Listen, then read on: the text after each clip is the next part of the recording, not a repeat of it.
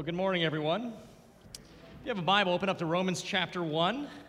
If you need to use a Bible, there should be a black one in front of you. Page 883 is going to be the page you want to turn to. And if for some reason you actually don't own a Bible of your own, feel free to take the one that you're using this morning. Well, we're coming this morning to what basically every theologian and scholar would say is, is the thesis of the entire book of Romans. You could say this is the core, the kind of the engine, the thing that motivates Paul. It is really Paul's motivation. It's only two verses we're looking at this morning, uh, pretty short. So, would you do this with me? Would you stand as I read God's word? Romans chapter 1. We're looking at verses 16 and 17 this morning. Paul writes, For I am not ashamed of the gospel, for it is the power of God for salvation to everyone who believes, to the Jew first and also to the Greek. For in it the righteousness of God is revealed from faith for faith, as it is written, the righteous shall live by faith. That's the word of the Lord. You may be seated. Friends, motives are really important, aren't they? They, they reveal a lot about us. They tell people what we value, what we, what we desire, what we fear. And the right kind of motives can lead us to do amazing things in our lives. Bob, uh, he's a Miami Dolphin great, and somebody helped me say his name. Kuechenberg, is that what I'm saying it right? You, you older NFL fans, Bob Kuechenberg. Uh, he used to play for the Miami Dolphins. My father would watch NFL back in the 70s and early 80s, and occasionally I'd catch a game with them. His big team was the, the Dallas Cowboys back when Roger Staubach was the quarterback, and the Dolphins were a favorite as well. Well, we were watching one of these pre-game shows, and they're interviewing Bob about his motivation to go to college. It was him going to college, and he got spotted by a scout, and then he ended up on the Dolphins. His father, he told the interviewer, his father and uncle, get this, were, were human cannonballs in carnivals. And his dad told him, son, Bob, go to college or be a cannonball. One day, apparently, his uncle came out of the cannon, missed the net, and hit the Ferris wheel. And he decided to go to college, right? The, the right, now whether or not that was a true story, but I remember as a young man hearing that going, wow, okay. The right motive can lead us to do amazing things. And this morning in Romans chapter 1, verses 16 and 17, we are seeing what's motivating Paul to preach the gospel. If you remember last week, we left off on verse 15, where Paul says that he is eager to preach the gospel to the Romans. And here in verse 16 and 17, we get a little glimpse of why he is so motivated verse 16 very quickly just realizes that it is the gospel is available to all jew and greek and he uses greek to refer to gentiles basically anyone who's not jew and that would include all of us that the gospel is available to all if they would embrace it that they could have the power of god for salvation verse 17 explains how that power is available because in it that is the gospel the very righteousness of god the very righteousness of God is made available to all by faith. Now, if you remember from the introduction, I think I alluded to the fact that this was the very verse that Martin Luther had wrestled with uh, um, to understand the gospel. And through his understanding of the gospel, he had changed the world through the Protestant Reformation. This is a verse that also has changed my life in helping me understand the gospel. And hopefully, this morning, it will have an equal impact in your own. In our passage, we're going to see three things about the gospel that truly motivated Paul to give his life for it. And I think it's the same three things that Martin Luther grasped. And it's the same three things that if you grasp can really make a difference in how you live for Christ. And by the way, it's also the same three things that if you're sharing the gospel with somebody, it's important for them to understand as well. And those three things are that the gospel is news, the gospel is righteousness, and the gospel is power. So let's start the first one by saying the gospel is good news, not good advice.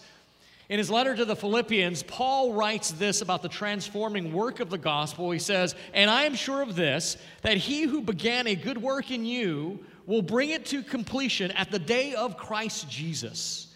Now, when Paul says God will bring this good work to completion in you, and it's going to happen on the day of Christ Jesus. What does that look like, right? I mean, I always try to encourage you to read the Bible with what I call a sanctified imagination. There's so many good things in here that, that, that, that don't quite get into the text because they're not, they're not essential to push the gospel narrative forward. And I think this is one of them in Philippians 1 6 when Paul says, Look, he who began a good work in you, one day it will be brought to completion on that day. And as we were studying through the book of Revelation, I think we got two glimpses of what, a little bit of what that looks like. And so you can go to Revelation with me if you want, keep your finger in Romans, but two particular um, vignettes show this to us, give us a glimpse.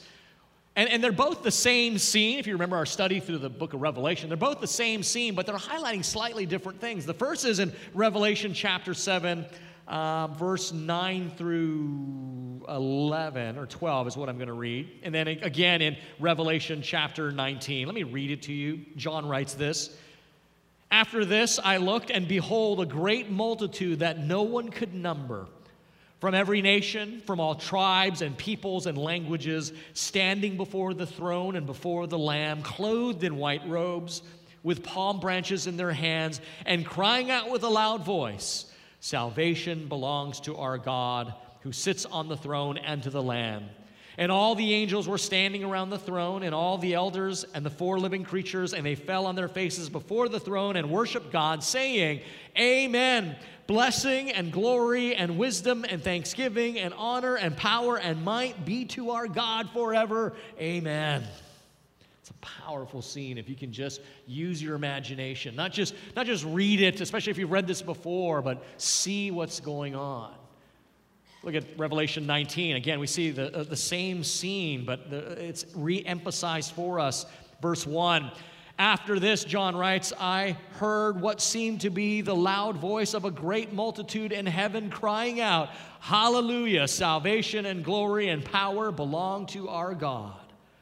And then jump down to verse 6. Then I heard what seemed to be the voice of a great multitude like the roar of many waters and the sound of the mighty of a mighty peals of thunder crying out hallelujah for the lord our god the almighty reigns let us rejoice and exult and give him the glory for the marriage of the lamb has come and his bride has made herself ready it was granted her to clothe herself with fine linen, bright and pure, for the fine linen, linen is the righteous deeds of the saints.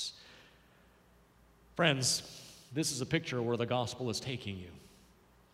This is a picture of what the gospel promises. And we know that it will come to pass because God is making it so for all those who turn from their sin and self to the Lord. This is what the gospel promises. And the question is have you ever seen yourself here, and what do you see? And this is really important because I know that many of you are really good Bible students and you know how to read the Bible. You've read this probably. But I just wonder if you've, you've read it not just as a student, but as a human being who just struggles in a really hard world. Do you see yourself there then? Because when I read that, I see, I see that we're strong. I see in this crowd. We are radiantly beautiful as we, can, we see the glory of God. And you're fearless because no, there's nothing to fear anymore because it's all been conquered by His glory. And you're good. You're not worried. You, got, you don't get your insecurities and your immaturities and your shortcomings and your quirky, sinful habits. Those are gone. You're good and you will never, ever experience loneliness ever again. And you stand and you see, and you are unstained and unashamed to stand in the presence of God Almighty forever. That's good news. That is something that we all can get excited about. And the question is then, if, if that's the future, how does that happen? And if you're a Christian, you should know Jesus makes this happen.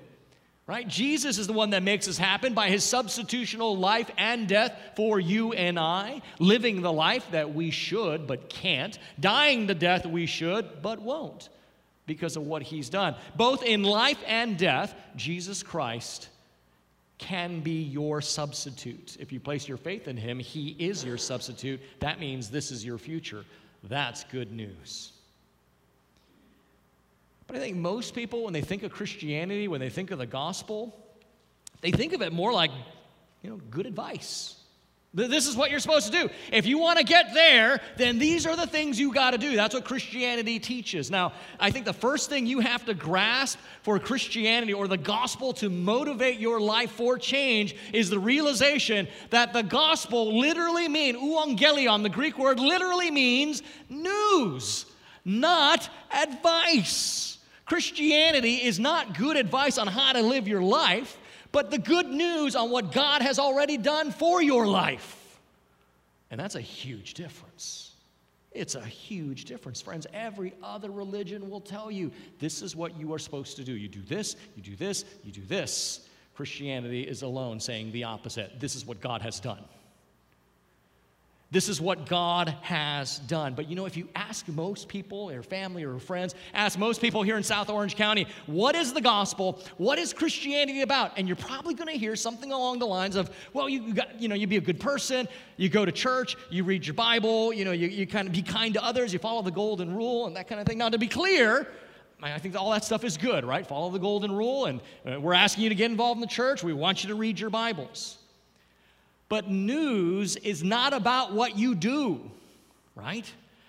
That's what advice is. News about is about what has already been done. And, and I, I, know most of you here, but there are some of you I don't know or don't know you well enough. And, and I don't know what your prevailing view of Christianity or the gospel is, but to the degree that you think it's about good advice and what you do, then Christianity is about you. But to the degree that you understand it is good news about what God has done, then Christianity and the gospel is about God. And so you might want to ask yourself is Christianity about me and what I'm doing, or is Christianity about God and what He has done? Friends, when you get that, we, had someone in first hour who was gripped, just really gripped by the worship, that he was weeping and, and, if you were paying by the way, you know, if you were paying attention, I've already, the sermon's already been preached, right? I mean, the sermon has been preached already. And this individual was so gripped that he just wept because he understand the news he understood the news that god sent his son to live the perfect life of obedience exactly because he couldn't and god allowed his son to die exactly so he wouldn't when you grasp that like in your bones, that's when you have the motivation. You want to get into the Word. That's when you have the ability to actually obey the golden rule, right? That's what changes your heart. You see, because if you say to somebody, hey, here's what Christianity is about, uh, get involved in your church, read your Bible, be kind to other people, and try to love everyone you know, here's one of three responses people are going to give you. They're either going to say, eh, I already knew that, right? Indifference. Or if they're listening to you, they'll say, Wow, I, I can never do that. Defeat. Or maybe even worse, they'll hear that and say, eh, Yeah, I'm already doing that, right? Pride. Right? Neither one of those will provide the motivation to live for God's glory because the first one really doesn't care. And the second one thinks it's absolutely helpless. And the third one thinks it's all about them. Neither one of those are gospel motivations right and, people know that about the, the gospel if you tell them that see your friend your, my friends your life changes not when you're given some good advice about how you're supposed to live but when you get grasp the good news when you grasp the good news that I cannot live up to, I cannot meet or satisfy the demands of righteousness ever. And that's exactly why God came to live up to, to satisfy, and to meet the demands of righteousness. And God does not crush me for my failure, but He came and did it exactly because He loves me. Friends, when that gets in your bones, you cannot be indifferent. You cannot feel defeated, and you certainly won't be proud. The only response when you understand that news is gratitude and worship. And that's the first thing that has to grip our hearts. If we're going to let the gospel change us, is to recognize no, no, no, no, no. This is not good advice of how I live my life. This is good news of how Christ lived his life and now gives it to me. And the second thing we have to grasp is that the gospel that can change our hearts is righteousness, not forgiveness. Now, I realized this morning I probably need to qualify that a little bit because it is also about forgiveness. So then I included this parentheses. The gospel is righteousness, not just forgiveness, right? Like the first one, forgiveness is great. And don't mishear me that forgiveness is a wonderful realization of the gospel. But the problem is, if we just think the gospel's forgiveness and it just ends there, then at the end of the day, my relationship with God is still going to be dependent upon me. Because how it plays out, it says, God says to you, to me, hey, okay, you're forgiven, but now don't screw this up again. And then I mess it up and I come back and God says, okay, you're forgiven, but now really don't screw this up again. And then I screw it up and I come back. Okay, you're forgiven, but stop messing up. You see, because I, I, at the end of the day, I just think it's about forgiveness. And I haven't realized that, the, that that's not what brings new life to illustrate, um, several years ago, you remember in the, um, what do we call it, the Great, the Great Recession, the Great Recession.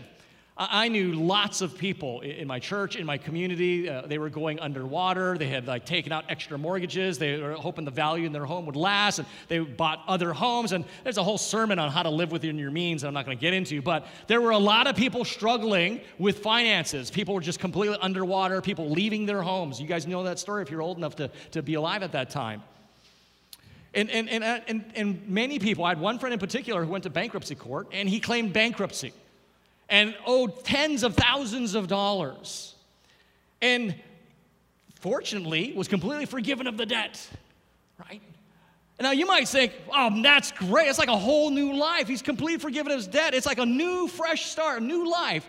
And I thought, well, probably not really. Let's say his name was um, Steve, my friend Steve. I said, well, not really, because Steve now is just like where the rest of us slobs are. He's still got to pay, find a new place to live, pay rent, work a nine to five job, and answer to a boss. That's not really much of a new life. He just had the debt forgiven. That's great. But his life is relatively the same at this point. He's still got to try hard. New life would be like Steve going to the bankruptcy court and the judge saying, Steve, I'm forgiving all your debt. And uh, by the way, I, I found the Powerball lottery ticket and I really don't want it, so it's $700 million here, you can have it. Now that would be a completely new life from what I have, right? And see, that, that's kind of what the gospel is. The gospel just isn't you have this mountain of debt and God says, okay, I'm going to forgive you of that, but you better be better at this point and, and just, I've cleaned the slate, be good. Well, the gospel says, I am forgiving you of this mountain of debt, and I'm also going to give to you all the righteous deeds of my son to your account. What in the world? Now, that doesn't mean you are actually righteous in practice, right? But it does mean positionally that you are, God sees you as righteous. In other words, when a judge declares a, a, a criminal innocent, the judge is not saying this is a saint, that's why he's innocent. He's just saying, before the eyes of the law, you're innocent in this regard. He still might be a jerk, but now he's innocent, right? In the same way, God is saying, look, you have the righteousness of Christ. That doesn't mean you will live a perfect life. Paul talks about that. It's called the doctrine of sanctification, how little by little we become more like Christ. But what the Lord is saying, before my court of law, you are 100% righteous. You don't have to earn anything. God could not love you more a thousand years from now when you're completely glorified in Christ than He loves you at this very moment. You can't earn more of His affection or His kindness or His mercy than you already have right now. That is the gospel message. That is the gospel message. I want you to notice something with me in our text here. Um, look in chapter 1, verse 17, kind of find that. And then maybe you have to flip over to chapter 3 and verse 21. And what I want to point out to you is I'm going to read them in a little bit, but I want you to hear how almost identical both of those verses are. Now, the, obviously, the wording's a little bit different, but if you kind of understand what Paul is saying, you'll notice he's saying almost the exact same thing. So let me read them to you. Here's Romans 1:17. For in it, speaking of the gospel, the righteousness of God is revealed from faith for faith, as it is written, the righteous shall live by faith. Romans 3:21. But now the righteousness of God has been manifested apart from the law, although the law and the prophets bear witness to it. So, so these two verses are acting like bookends, and they're both saying the same thing that the righteousness that we need that comes from God is available in the gospel, even though the Old Testament talks about it. So he says that in verse 17, and he says the same thing in verse uh, chapter 3, verse 21. The question is, why does Paul feel the need to have to repeat himself? They have these bookends? And the reason is this between chapter 1, verse 17, and chapter 3, verse 21, so basically chapter 118 all the way through chapter 320, Paul is going to build the case that there is no one righteous before God. Not one not rich, not poor, not educated, not ed- uneducated, not moral, not immoral, uh, not religious, not irreligious, not Jew, not Gentile, not gay, not straight, not white, not black, not young, not old. Nobody is righteous before God at all. It is a devastating indictment against all of humanity. You excited to come back next week? Right? That's what Paul we're going to talk about next week and the week after that. But here's the thing it is precisely against this backdrop that the glory of the gospel is shown because in it, the gospel, there is a righteousness available to all of us. Amidst this backdrop of all of our unrighteousness, Paul's reminding us there is a righteousness that is available to all. So go back to the text. Look at, look at verse 1. Paul says in verse 1 that he set apart for the gospel of God. And then verse 3 tells us what that gospel consists of, right? It is the gospel concerning his son. Jump down to verse 17. For in it, this gospel that is concerning his son, is the righteousness of God revealed. So Paul's making really clear, right? It is the right in the gospel. We have the righteousness of Christ being made known to us. And theologians have always said that Christ has righteousness in two ways, two distinct ways. Number one, when we speak of the righteousness of Christ, we speak that he is intrinsically righteous. In other words, being God, Christ is completely holy and without sin whatsoever, which is why in John chapter 8, he can say, I always do what pleases the Father. And later in John chapter 8, in verse 46, he could tell, talk to all the, the people of the day, Can any of you prove me guilty of any sin? The implication was no, because he is intrinsically righteous. But for our purposes, Jesus is righteous in another way. He's intrinsically righteous, but he is also practically righteous. What do I mean by that? When we say that he's practically righteous, what we are saying is that he achieved a perfect righteousness by his perfect obedience to the law of God and his demands upon humanity. And you remember why this is what this is kind of a bit of the, the awkward interaction between Jesus Christ and John the, um, John the Baptist when Jesus came to John to be baptized. This is what John says to Jesus in Matthew chapter 3, verses 14 and 15. John would have prevented him from being baptized, saying, I need to be baptized by you. Do you come to me? But Jesus answered him, Let it be so now, for thus it is fitting for us to fulfill all righteousness. In other words, in Jesus' life, he fulfilled all the requirements of righteousness while he lived among us. In other words, all that God demanded of humanity, Christ obeyed. What do I mean by, what, what, what, do I mean by, what do I mean by all that God demanded of humanity? We were created as God's image bearers, right? To represent God, to steward this world on His behalf. And so there was demands placed upon us, but we have failed against those demands. We, we rebelled against Him and sin and all the chaos that came with it.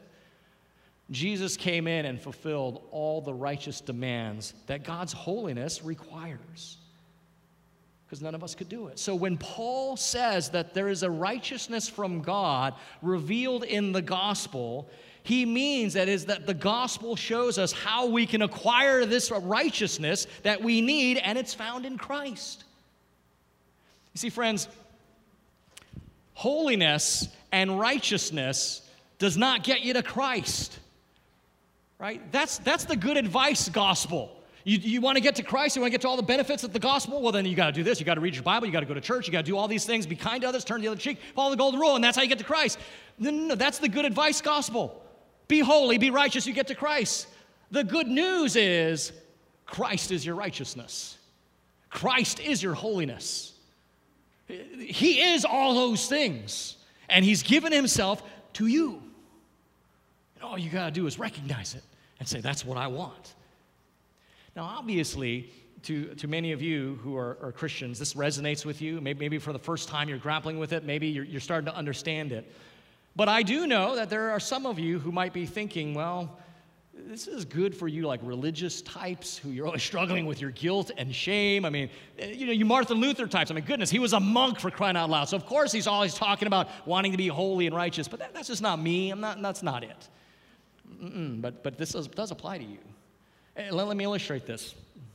You know, I was talking about um, the Great Recession, and as a pastor, I often talk to people who are experiencing loss. And I remember back in the Great Recession, and even more recently, speaking to people who have lost a lot, uh, whether it's money, you know, homes, their career, or um, their health, or may- maybe even they've just kind of had this existential re- realization that time has slipped past and now they're old and they've lost their youth right? That happens. You know what's interesting is talking to them, and, um, and I'm talking, yeah, sometimes they're Christians and sometimes they're not. It's really disorienting for them. I mean, they just feel adrift. It's not that they've just lost things, although they have. It's like they've lost themselves. And, and, and you know why that is? This, this is it. As, as I've had this conversation numerous times, it's because their money, their careers, their good looks, that was their righteousness. That was the thing that made them feel that they are okay, that they have value, that they're, they're acceptable, that their lives matter, that they were in control. That was their righteousness. Because here's what the Bible teaches, and actually, psychology is catching up to this notion. As human beings, we cannot assign ourselves a value as human beings, we cannot take upon ourselves and give ourselves a sense of worth. We rely on others to do that for us. And so we, we look to get our worth from money, from status, from credentials, from achievements, or relationships to make ourselves feel that we're accepted, that, that we're valued, we have a worth, that our lives matter. That's your righteousness. And the scary thing is, any righteousness that's not from God, we know very clearly it will fade or it will be just blown away. Recession is one way, inflation is one way, growing old is another. But when, when Jesus is your righteousness, when he says, Look, I'm going to give you my value, I'm going to give you my worth, my standing, my acceptance before God. It is yours to have. That kind of righteousness, it never fades, it never gets blown away, it goes right into eternity. And so, like Paul, you can be motivated to live your life in a radically different way when you understand this is not about advice, the things I got to do, but you realize it is good news. That that good news is that Christ is my righteousness, and that can never be deterred. So the first thing we got to grasp is do I view Christianity, do I view the gospel like it's good advice of things I got to do, or do I really get its good news of what God has already done? When I look at the gospel, do I just see half of it that I'm forgiven, but it really still is up to me? Or do I realize I have been forgiven and he's lavished upon me all the righteousness of Jesus Christ? Even though I deserve none of it, there it is. And then the third and final thing is that the gospel is power, not just propositions. The gospel itself, it doesn't contain the power of God, Paul says. It is the power of God.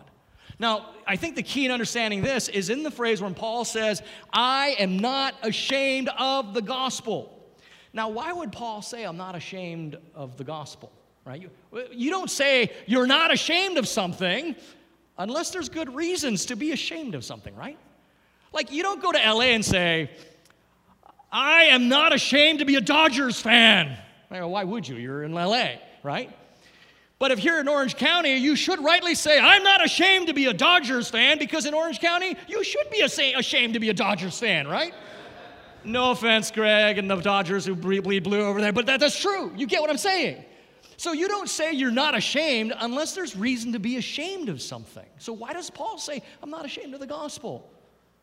I, I think he says it for the same reasons as Greg opened us up to alluded us to, is that we can be tempted to be ashamed of the gospel.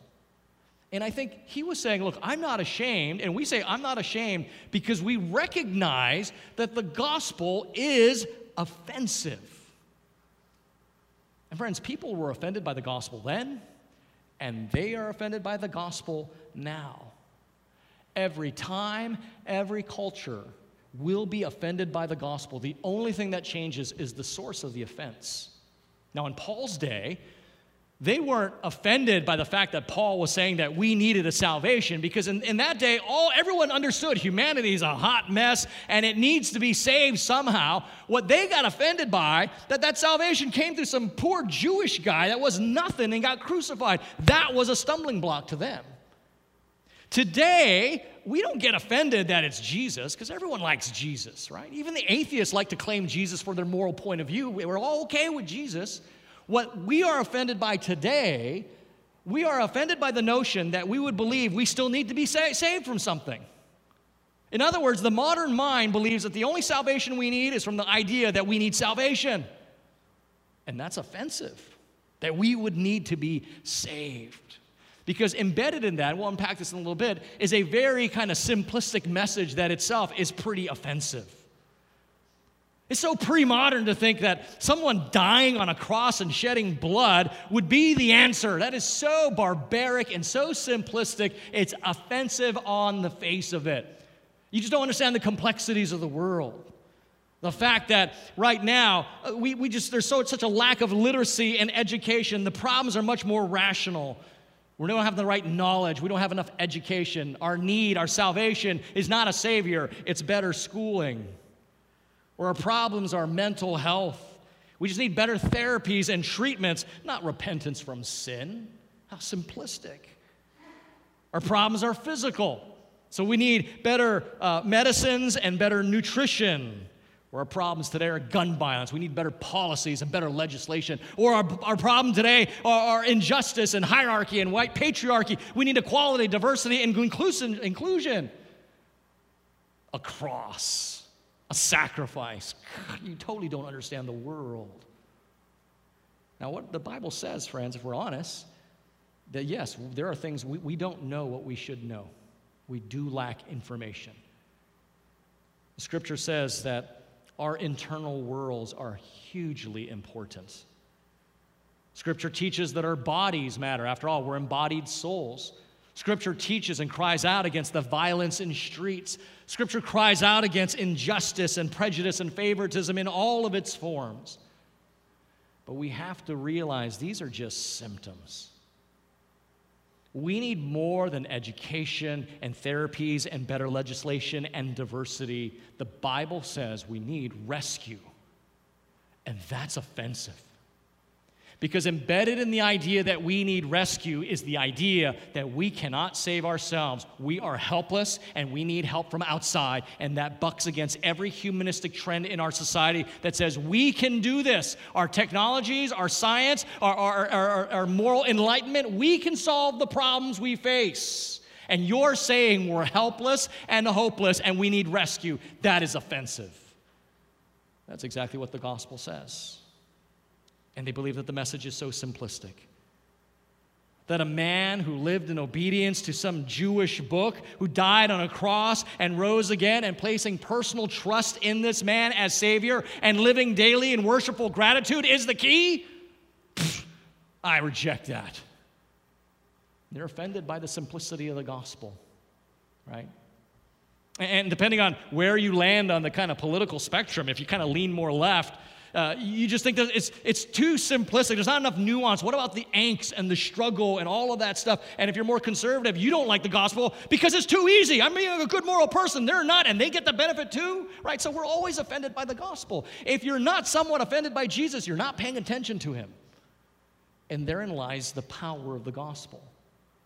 Friends, I would much rather you hear messages at Christ Community Church, and, and, and I guess one of three reactions, right? That you go, yes, amen, like that young man in first hour, weeping, broken, but with joy because there's hope.